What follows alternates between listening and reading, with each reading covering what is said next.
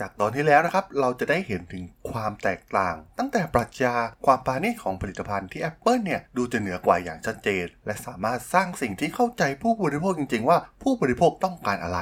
และทางฝากฝั่งของ Microsoft เองเนี่ย ก็ดูเหมือนจะพลาดในเกมนี้อีกครั้งเป็นที่เรียบร้อยแล้ว แล้วจะเกิดอะไรขึ้นต่อนับจากนี้นะครับกับผลิตภัณฑ์ทั้งสองซูนจะล้มเหลวอีกครั้งเหมือนกับที่เกิดขึ้นกับ Pay for Show หรือไม่ไปรับฟังกันต่อได้เลยครับผม You are listening to Geek Forever podcast. Open your world with technology.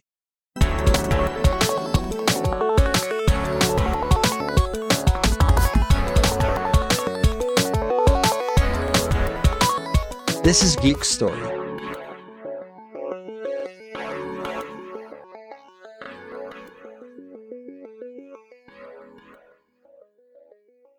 Brought to you by DNA Power.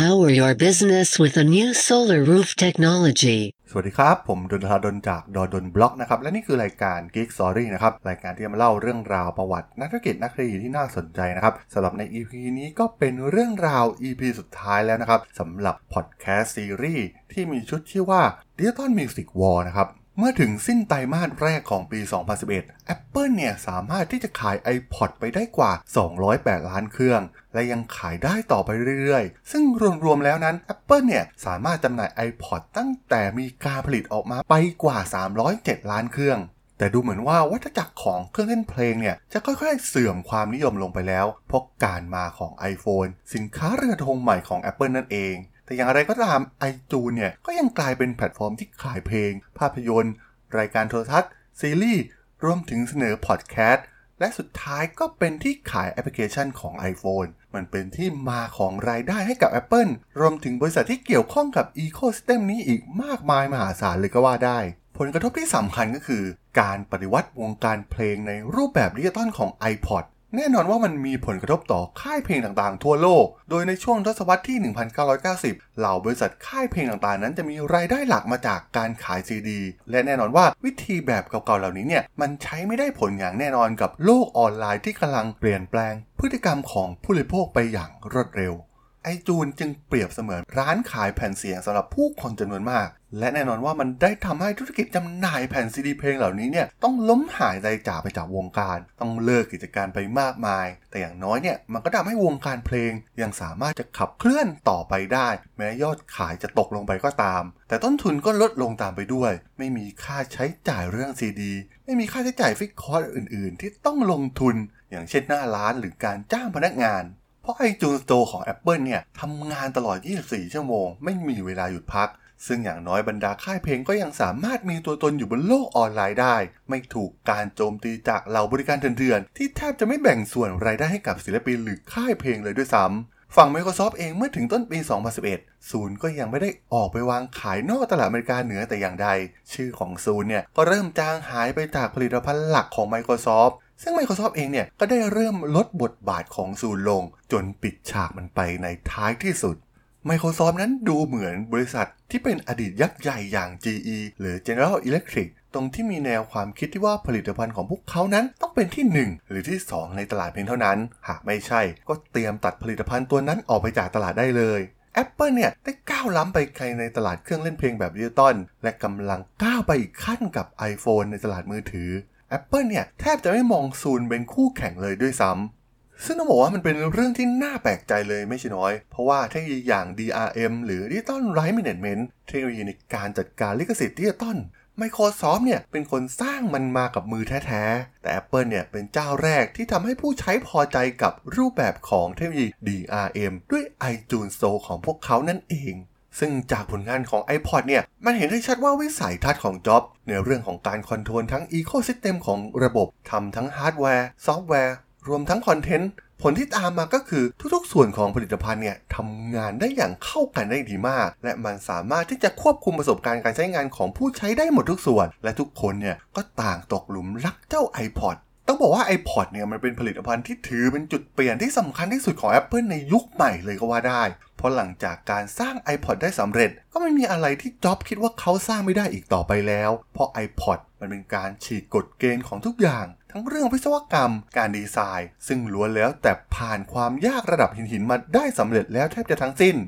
และในที่สุด Microsoft ก็ต้องเผชิญกับความเป็นจริงที่ว่า ในขณะที่ Apple ในตอนนั้นเนี่ยมีทีมงานที่เล็กกว่า แถมเงินทุนก็ยังน้อยกว่า Microsoft เป็นอย่างมาก แต่ Apple เนี่ยได้ทำสิ่งที่เปลี่ยนโลกของการฟังเพลงไปตลอดการด้วย iPod และ iTunes Store และมันก็ได้ทำให้ Steve Jobs เนี่ยสามารถเอาชนะเหนือศัตรูเก่าอย่าง Bill Gates ได้สำเร็จ มันเป็นการล้างแค้นหลังจากที่จ็อบเนี่ยได้พ่ายแพ้อย่างหมดรูปในธุรกิจคอมพิวเตอร์ส่วนบุคคล ที่ทำให้เขาเนี่ยต้องโดนไล่ออกจาก Apple ไปและ iPod เนี่ย ก็ยังนำไปสู่ก้าวใหม่ของบริษัท Apple ในที่สุด ดังที่เราได้เห็นกันในทุกวันนี้นั่นเองครับผม และพวกเราเนี่ยได้อะไรจากเรื่องราวของสงคราม Digital Music War จากพอดแคสต์ซีรีส์ชุดนี้ ต้องบอกว่าการกลับมาในคำรบที่ 2 ของจ็อบเนี่ยมาพร้อมกับพลังที่ล้นเหลือ ด้วยความพร้อมที่จะมาพิสูจน์ตัวเองอีกครั้งในฐานะ CEO ตัวจริงของ Apple ที่ไม่มีใครในโลกนี้เรียนแบบเขาได้ผู้นำที่สามารถสร้างสิ่งที่ไม่มีทางเป็นไปได้ ให้เป็นไปได้มานับต่อนับ เรียกได้ว่า iPod เครื่องเล่นเพลงดิจิตอลของ Apple เนี่ย ถือเป็นต้นแบบสำคัญในการพัฒนานวัตกรรมของ Apple เรื่อยมาในยุคหลัง ไม่ว่าจะเป็น iPhone, iPad หรือผลิตภัณฑ์อื่น ๆ ของ Apple ซึ่งล้วนแล้วมาจากทีมงาน Dream Team ยุคที่สร้าง iPod มาแล้วแทบจะทั้งสิ้น ซึ่งเราจะเห็นได้ว่าสิ่งสำคัญที่จ็อบทำตลอดมาในช่วงการสร้าง iPod ก็คือการโฟกัส ซึ่งเขาเนี่ยโฟกัสในสิ่งที่ทำ การสร้าง iPod นั้นเต็มไปด้วยอุปสรรคทางด้านวิศวกรรม และการออกแบบมากมาย แต่จ็อบเชื่อมั่นว่าทีมของเขาจะทำได้ เขาทำให้ทีมของเขาเนี่ยทำสิ่งที่ใครในโลกไม่คิดว่าจะทำได้ iPod มันยังกลายเป็นผลิตภัณฑ์ที่วิเศษที่สุด มันเป็นการปฏิวัติอุตสาหกรรมดนตรีได้เลยด้วยซ้ำและมันเป็นการพลิกโฉม Apple เข้าสู่ยุคใหม่ อย่างที่เห็นในปัจจุบันได้อย่างชัดเจน ส่วน Microsoft นั้น เราจะเห็นได้อย่างชัดเจนว่าเป็นองค์กรที่ใหญ่ และมีอุปสรรคมากมายต่อการเติบโต ซึ่งแน่นอนว่าองค์กรใหญ่ๆ หลาย ๆ องค์กรก็ต้องเคยเจอเรื่องราวเหล่านี้ เมื่อตัวเองเติบโต ไม่ใช่บริษัทเล็ก ๆ อีกต่อไป การขับเคลื่อนเพื่อที่จะสู้กับบริษัทเล็ก ๆ นั้นก็เป็นเรื่องที่ยาก ซึ่งมันก็ไม่ได้เป็นเรื่องที่แปลกอย่างใดกับสิ่งที่ Microsoft เจอ เพราะเราได้เห็นบทเรียนเหล่านี้มามากมายกับบริษัทยักษ์ใหญ่จำนวนมากซึ่งเราเห็นได้ว่าแม้หลาย ๆ ครั้งเนี่ย Microsoft จะเป็นฝ่ายพ่ายแพ้ในรูปแบบธุรกิจใหม่ ๆ แต่อย่างน้อยเนี่ย พวกเขาก็ได้ลองแข่งขัน และได้เรียนรู้วิธีที่จะสู้กับบริษัทเล็กๆ เหล่านี้ ซึ่งสุดท้ายในปัจจุบันเราจะเห็น Microsoft เนี่ยสามารถปรับตัวให้เข้ากับการแข่งขันในธุรกิจยุคใหม่ได้ในท้ายที่สุด ไม่ได้ล้มหายตายจากเหมือนยักษ์ใหญ่บริษัทอื่นๆ และสามารถก้าวอย่างมั่นคง มาจวบจนถึงปัจจุบันได้นั่นเองครับผม